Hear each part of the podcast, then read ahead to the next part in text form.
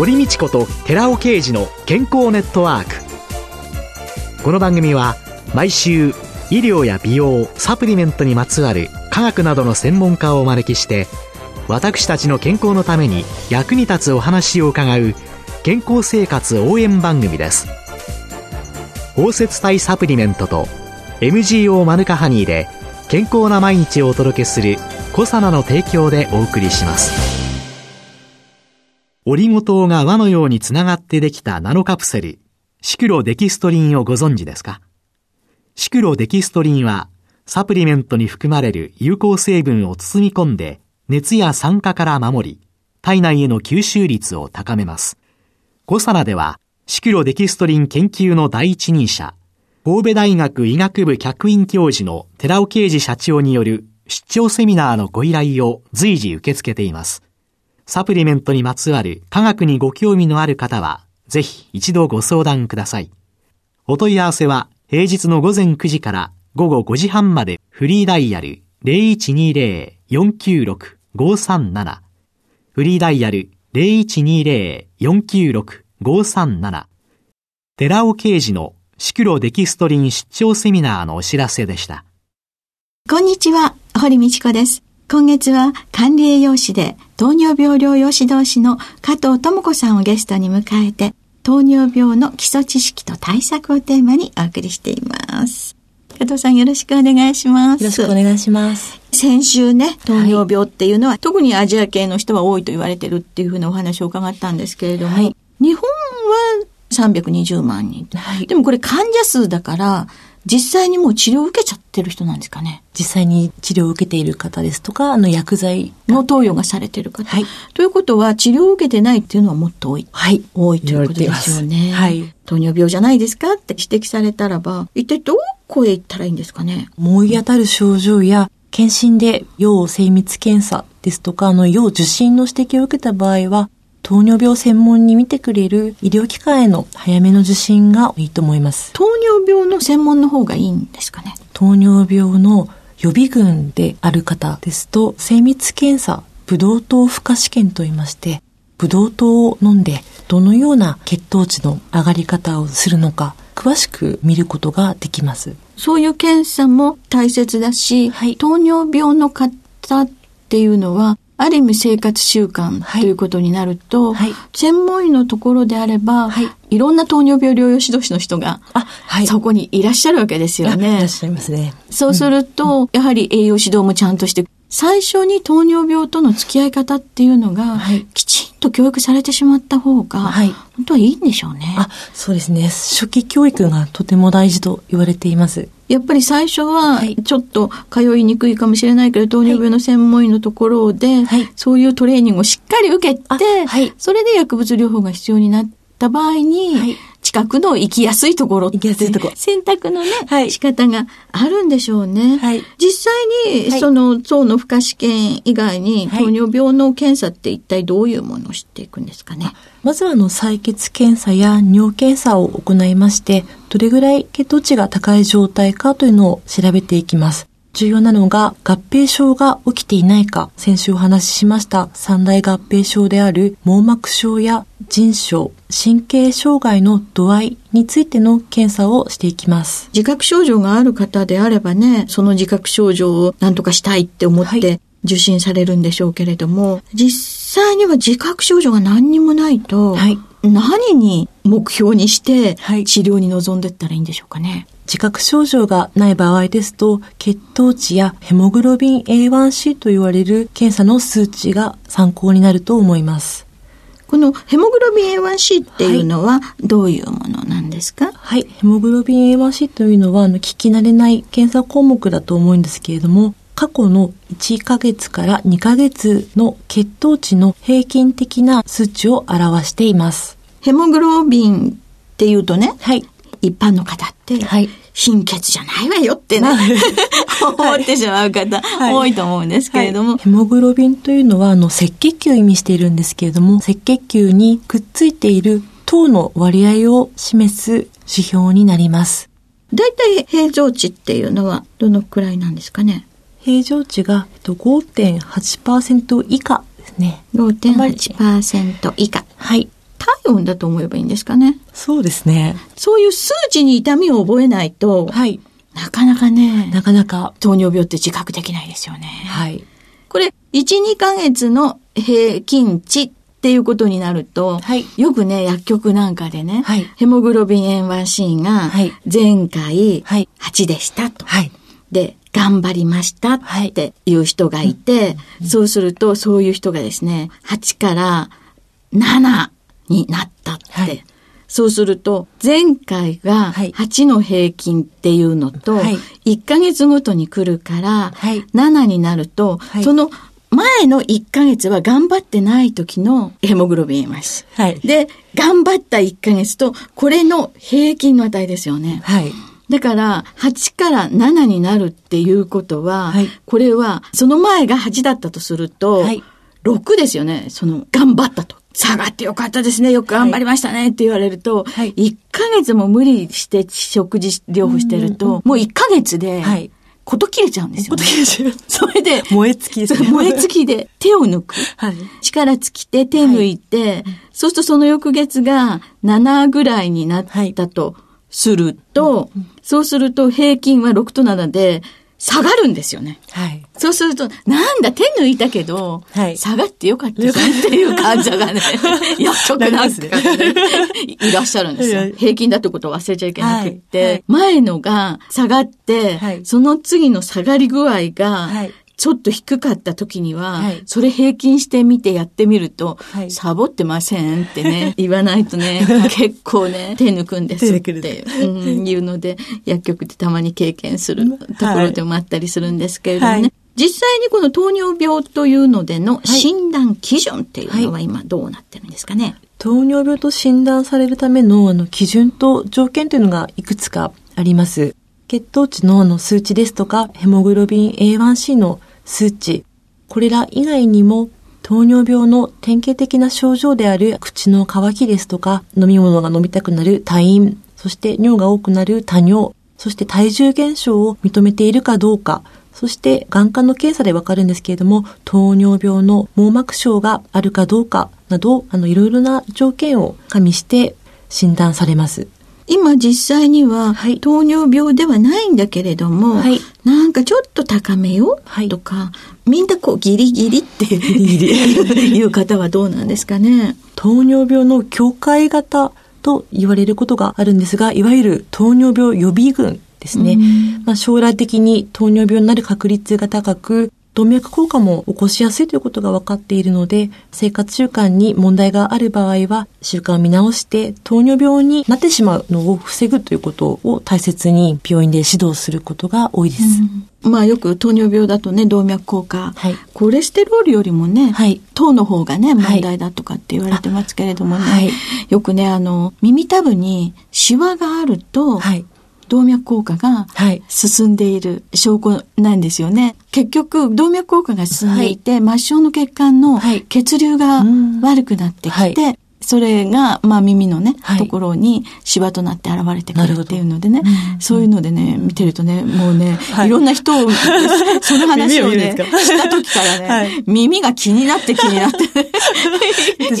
はい、いろんな人の耳を見ちゃうようになりましたけれども、はい、じゃあ、そういう方たち、糖尿病予備軍、ね、今耳にちょっとシワがあるよっていうような方、普段から心がけておく生活習慣というのにはどういうことを気をつけていただいたらいいんでしょうかね？生活習慣が元で起こりやすい、まあ、主に2型糖尿病と言われるんですけれども、食べ過ぎによる肥満ですとか、あと運動不足があの原因と挙げられておりますので、生活習慣の見直しと言いますと、まあ、食べ過ぎ、食のことと、あとは運動ですね。その習慣を見直していただくことが大切になります。分かってはいるんですよね。なかなか。分かってはいるんです。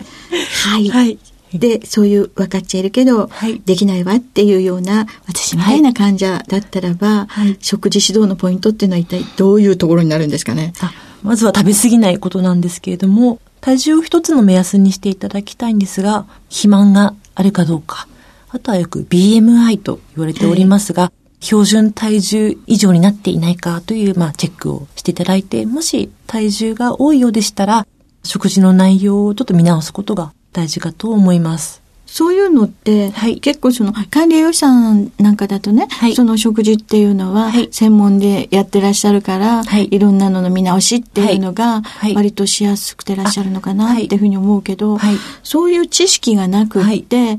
見直しなさいって言われると、どこをどうしたらいいのかしらって思ってしまうんですけれども。まずは毎日規則正しい食事を、まあ、するということで、まあ、ちょっと食事の回数が1日3食になっているかどうか、2食になって1食あたりすごい食べ過ぎていないかとか。感覚が空くと、はい、どうしてもドカ食いになっちゃう。はい。4回とか5回に分けて食べたのと、はい、2回で食べたのとでは、やっぱり違います。そのトータル量が同じだったとしたら。トータル量が同じ場合ですと、食事の回数は多いほどいいと言われています。4回から5回で。じゃあ1回量がなかなか食事減らせないよって言ったら、はい、何回かに分けて食べてみましょうか。はい。そうすると一つのポイントになるかもしれない。はい。あと、どういうことを気をつけたらいいですかね。栄養のバランスをよく食べる。バランス。はい。はい。あと食材としてはどんなものを食べたらいいですか、はい、炭水化物の取れる、まあ、ご飯やパンや麺類。もし肥満がある場合でしたら、まあ、減量のために、まあ、ご飯とおかずを適量にし、そしておすすめなのがエネルギーが低く血糖値を上げにくくすると言われているあの食物繊維が豊富な野菜や海藻、キノコ類を使ったおかずを毎回の食事で食べるようにするというのがポイントになります。で、よくね、先に食べた方がいいとか最近言われたりするのは、はい、ね、ね、はい、あれはどうなんですか？はい、あの、食べ方の順番がとても大事と言われています。えー、はい、食事の前半で、まあ、野菜やキノコや海藻を使った、まあ、サラダですとか、おひたしですとか、野菜料理を食事の前半で食べることで、まあ、食事した後の血糖値の上がり方がとても穏やかになるという特徴があります。じゃあ、その野菜や海藻、はい、キノコ、はい、そういうものを食事の時のおかずとして使って、はい、でもできるだけそれを先に食べる。先に食べる。はい。炭水化物ご飯はいっちゃん後ぐらい。交互に食べるとか。というので、まあ順番も大切っていうことなんでしょうかね。はい。はい。今週のゲストは、管理栄養士で糖尿病療養指導士の加藤智子さんでした。来週もよろしくお願いします。ありがとうございました。続いて、寺尾刑事の研究者コラムのコーナーです。お話は、小佐奈社長で神戸大学医学部客員教授の寺尾啓二さんです。こんにちは、寺尾啓二です。今週は先週に引き続き、脂肪酸の種類と健康への影響、悪玉の一家不飽和脂肪酸、トランス脂肪酸とはというタイトルでお話ししておりますが、その2回目です。では、なぜそのような危険なトランス脂肪酸を作って人は食べているのでしょうか？それは植物性油脂、マーガリンとかショートニング、植物性油脂を使ってるんですけども、この植物性油脂は液体で取り扱いが困難です。ですから、その取り扱い容易にするために固形化したいわけです。具体的な例としてマーガリンがあります。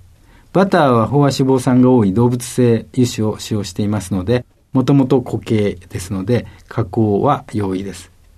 ここでもう一度整理しておきます。飽和脂肪酸は固体になりやすく、不飽和脂肪酸は液体になりやすい性質を持っています。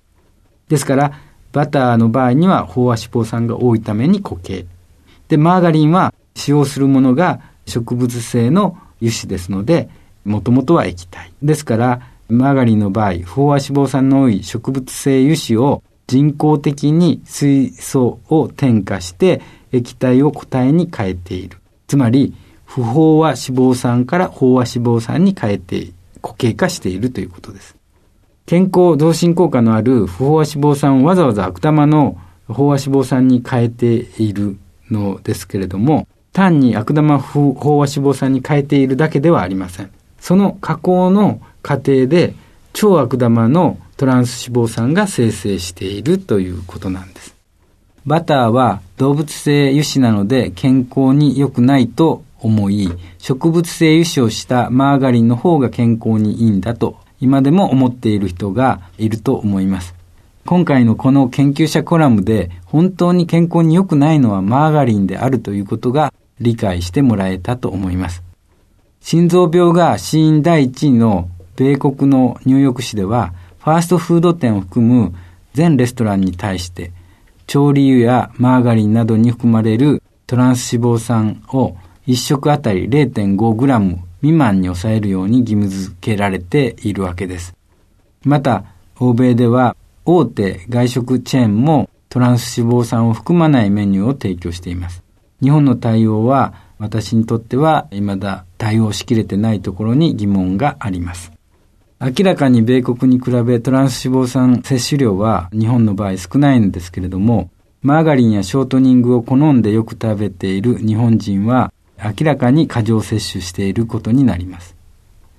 残念ながら日本では未だにトランス脂肪酸への関心が低く、知らず知らずに多く摂取している人も多いので、トランス脂肪酸表示義務は必要との意見もあるようです。トランス脂肪酸表示義務は当然です。でもやはりスーパー難消化性デキストリンであるアルファシクロデキストリンはここでも救世主となっています。スーパー難消化性デキストリンのアルファシクロデキストリンは不飽和脂肪酸の吸収を高め、飽和脂肪酸のみを選択的排泄するということが一つには注目されています。実はそれに加えてさらにこのアルファシクロデキストリンの素晴らしい作用があるわけです。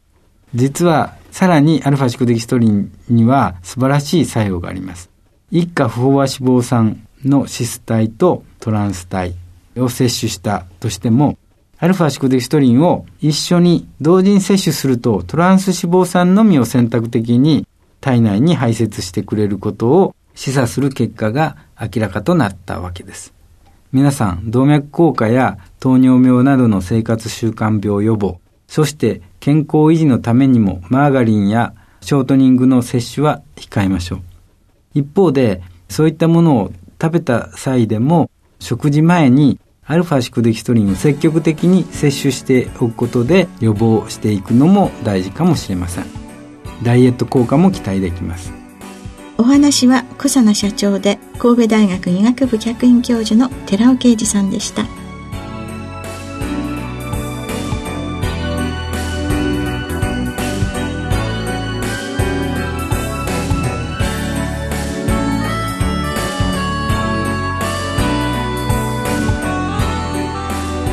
ここで小佐奈から番組お聞きの皆様へプレゼントのお知らせです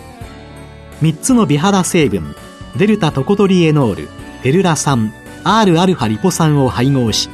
環状オリゴ糖で包み込むことによって安定性を高め、肌への浸透力を高めた美容液、コサナのシクロラボラトリトリプルエッセンスホワイトを番組お聞きの10名様にプレゼントします。ご希望の方は番組サイトの応募フォームからご応募ください。コサナの美容液、シクロラボラトリートリプルエッセンスホワイトプレゼントのお知らせでした